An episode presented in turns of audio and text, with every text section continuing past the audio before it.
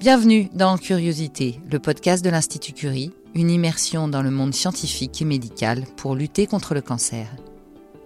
Octobre Rose, c'est le mois de sensibilisation au cancer du sein. En France, c'est le cancer le plus fréquent chez la femme, avec 59 000 nouveaux cas chaque année. Heureusement, grâce aux progrès scientifiques et médicaux, les taux de guérison augmentent. Mais il reste encore près de 20% de femmes qui ne guérissent pas, car leur maladie est devenue métastatique. Pour cette édition 2020, Curiosité donne la parole aux médecins et aux chercheurs du premier centre européen de lutte contre le cancer du sein et aux patientes, bien sûr, tant qu'il restera une femme à sauver. Épisode 3 Enjeux et espoir de la recherche.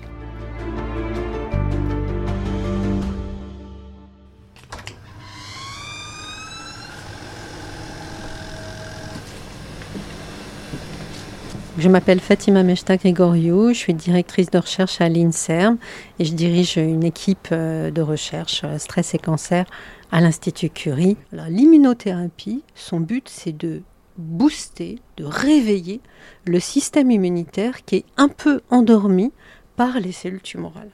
Et donc euh, l'immunothérapie, c'est vraiment un traitement qui est donné en parallèle des traitements qui luttent contre les cellules tumorales et qui visent en fait des cellules normales qui essayent d'aider euh, l'organisme à se défendre contre les cellules tumorales. Alors nous, on s'intéresse à une troisième population parce que c'est pas aussi simple que ça. Et en fait, les cellules euh, auxquelles nous on s'intéresse s'appellent les fibroblastes. Et finalement, en fait, c'est des cellules qui sont globalement présentes à peu près euh, partout dans l'organisme, que les gens connaissent bien quand ils se blessent, en fait. C'est des cellules qui permettent de, cicatriser les blessures. Et en fait, ces cellules sont activées de façon anormale dans les tumeurs.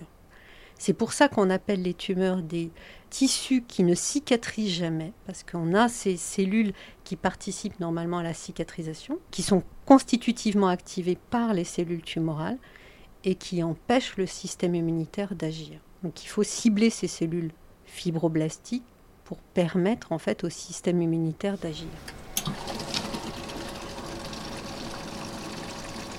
Alors là, euh, c'est vraiment parce qu'on a mis en évidence qu'en plus, ces fibroblastes agissent directement sur les cellules tumorales et elles augmentent leur capacité de migration la cellule tumorale, elle s'en va du site initial parce qu'elle acquiert des propriétés de migration et d'invasion plus importantes. C'est-à-dire qu'elle devient plus agressive parce qu'elle est aidée par des fibroblastes à devenir plus agressive.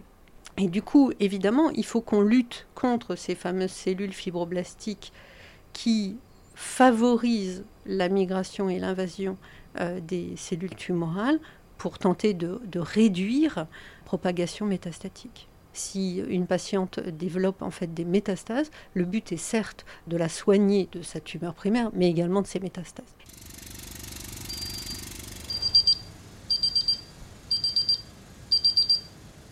Alors on est en train de euh, tenter de développer un essai clinique pour cibler ces fibroblastes. Et là en fait on est vraiment dans la dernière étape pour l'essai clinique. On est vraiment en train de faire les demandes de financement. On a besoin d'argent pour passer à l'essai clinique. Pour moi, le but, ce serait la cerise sur le gâteau de pouvoir en fait développer cet essai clinique. On fait de la recherche, donc on apporte des connaissances. On apporte des connaissances, pour moi, ce qui est important aussi, c'est de le faire au bénéfice du patient. Là, nous, on a de l'espoir, sinon je ne m'investirais pas autant en temps qu'en énergie pour pouvoir développer cet essai clinique au profit des patients. Après, je pense que il faut savoir euh, être objectif.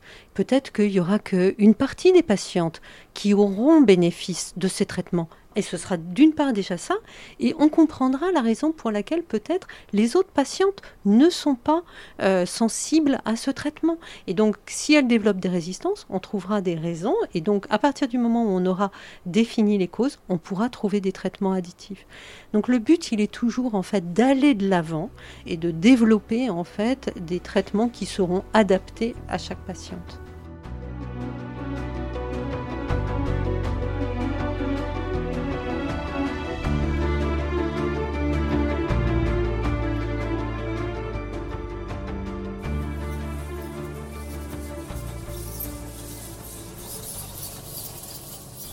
Je m'appelle Eliane Piachot et je dirige une équipe qui s'appelle immunothérapie translationnelle. Le but, c'est d'étudier des nouvelles immunothérapies pour appliquer dans les traitements du cancer. D'abord, je vais vous expliquer mon métier.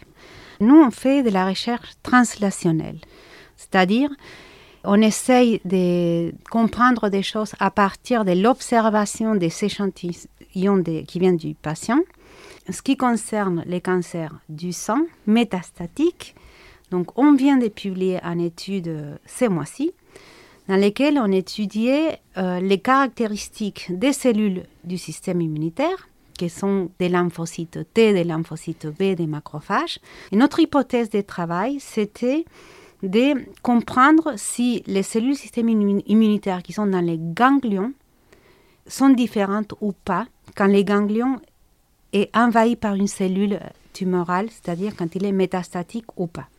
Et donc, euh, on a eu la chance, et ça c'est unique à l'Institut Curie, d'avoir accès aux ganglions des patients et on peut étudier les caractéristiques des cellules immunes qui sont présentes soit dans les micro-environnements de la tumeur, soit présentes dans les ganglions, soit qui circulent dans les sangs.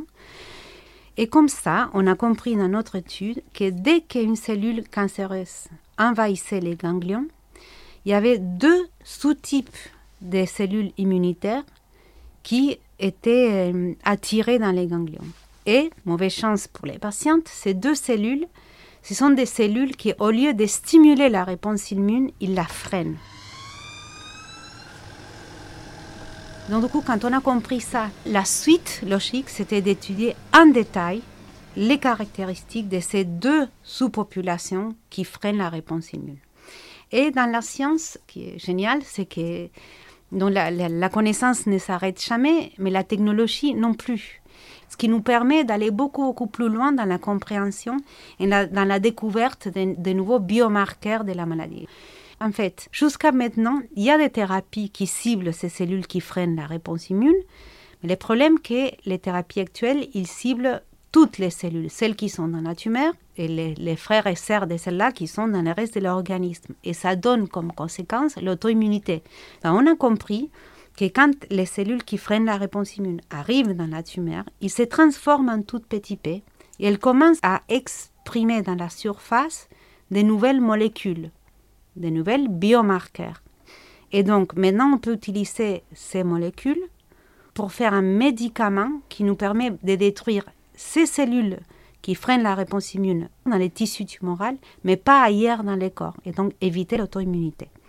Et donc c'est grâce à ces découvertes qu'on a fait un, un brevet avec l'aide ici à, l'Institut Curie aussi, on a la chance d'avoir une, cellule de valorisation qui aide les scientifiques à protéger les inventions. Et à partir de là, on a monté une compagnie dont le but, c'est de développer un médicament, un anticorps qu'en l'injectant au patient, va aider à détruire ces cellules qui freinent la réponse immune seulement dans la tumeur. Et bon, on en est là, on verra qu'est-ce qui se passe.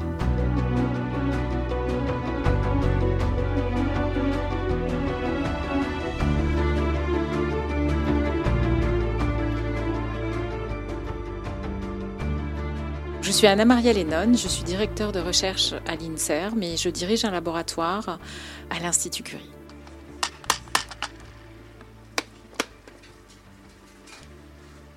Donc moi justement, je, suis une chercheuse fondamentale, c'est-à-dire que toute ma vie, j'ai passé ma vie de chercheuse à essayer de comprendre euh, des phénomènes euh, basiques de fonctionnement du système immunitaire. Et plus particulièrement, moi j'ai beaucoup travaillé sur une population de cellules qui sont les cellules dendritiques. Ce sont les sentinelles du système immunitaire. Donc ce sont les premières cellules à détecter le danger, donc le danger pouvant euh, venir d'un microbe, mais pouvant aussi venir d'un tissu qui est devenu. Donc, ce que j'étudie dans les, cellules dendritiques, ce sont comment est-ce qu'elles euh, détectent le danger, et en particulier, euh, on sait qu'elles le détectent en particulier en capturant, en mangeant des grosses quantités de, matériel extracellulaire. Donc, euh, ce sont des mangeuses. Et comment elles se déplacent?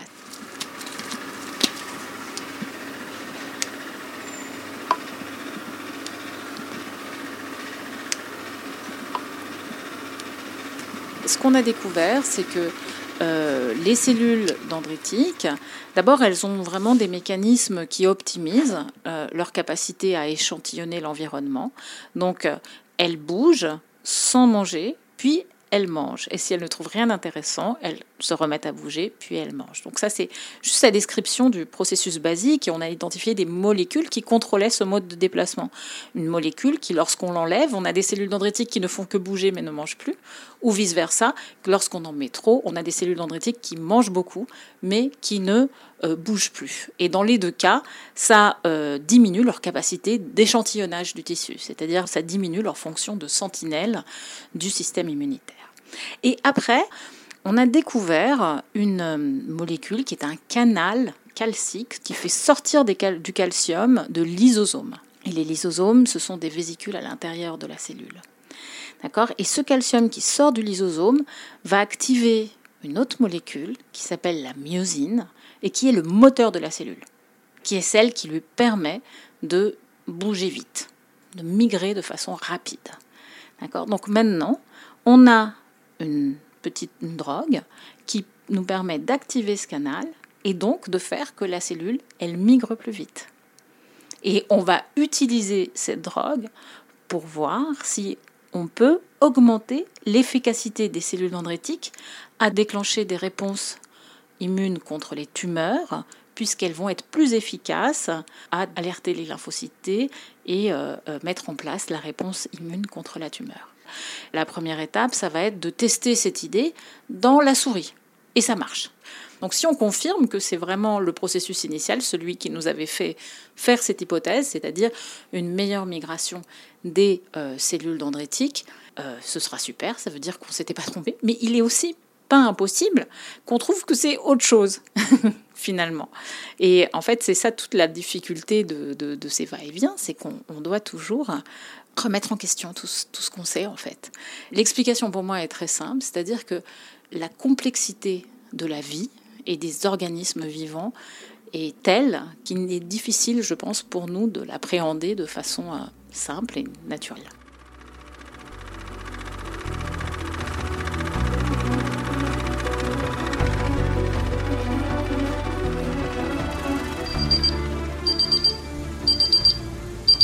Je m'appelle Elisabetta Marangoni et je suis chercheuse à l'Institut Curie dans le département de recherche translationnelle où je travaille, je travaille sur des projets sur le cancer du sein, entre autres métastatiques. On a euh, ces dernières années analysé des métastases osseuses de cancer du sein et en les analysant, on a euh, identifié que ces métastases avaient un marqueur de prolifération qui était surexprimé qui était plus exprimé quand on le comparait, par exemple, au cancer du sein primaire des, mêmes patientes.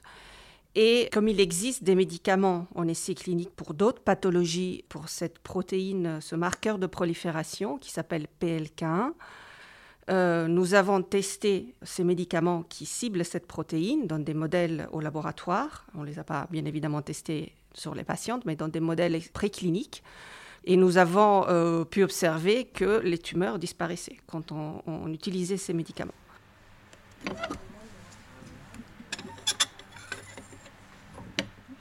Donc on a publié euh, ces travaux euh, et donc maintenant on est à la recherche de fonds pour tester ce médicament. Et d'autre part, nous avons aussi cherché à comprendre qu'est-ce qui faisait que ce marqueur de prolifération était augmenté.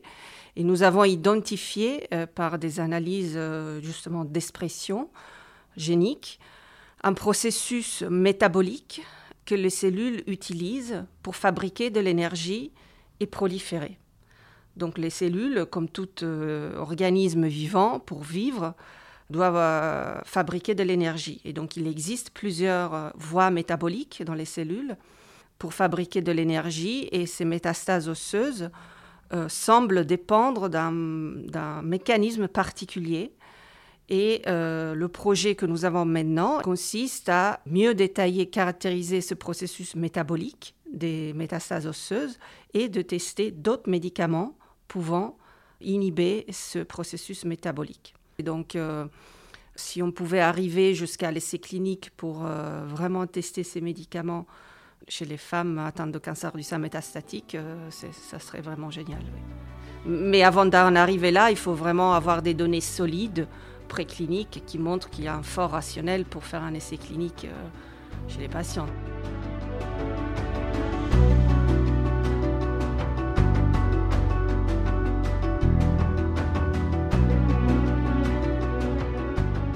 Retrouvez les trois épisodes Octobre Rose du podcast Curiosité de l'Institut Curie sur toutes les plateformes de podcast comme Apple Podcast, Spotify, Deezer ou Google Podcast, ainsi que sur le site internet curie.fr.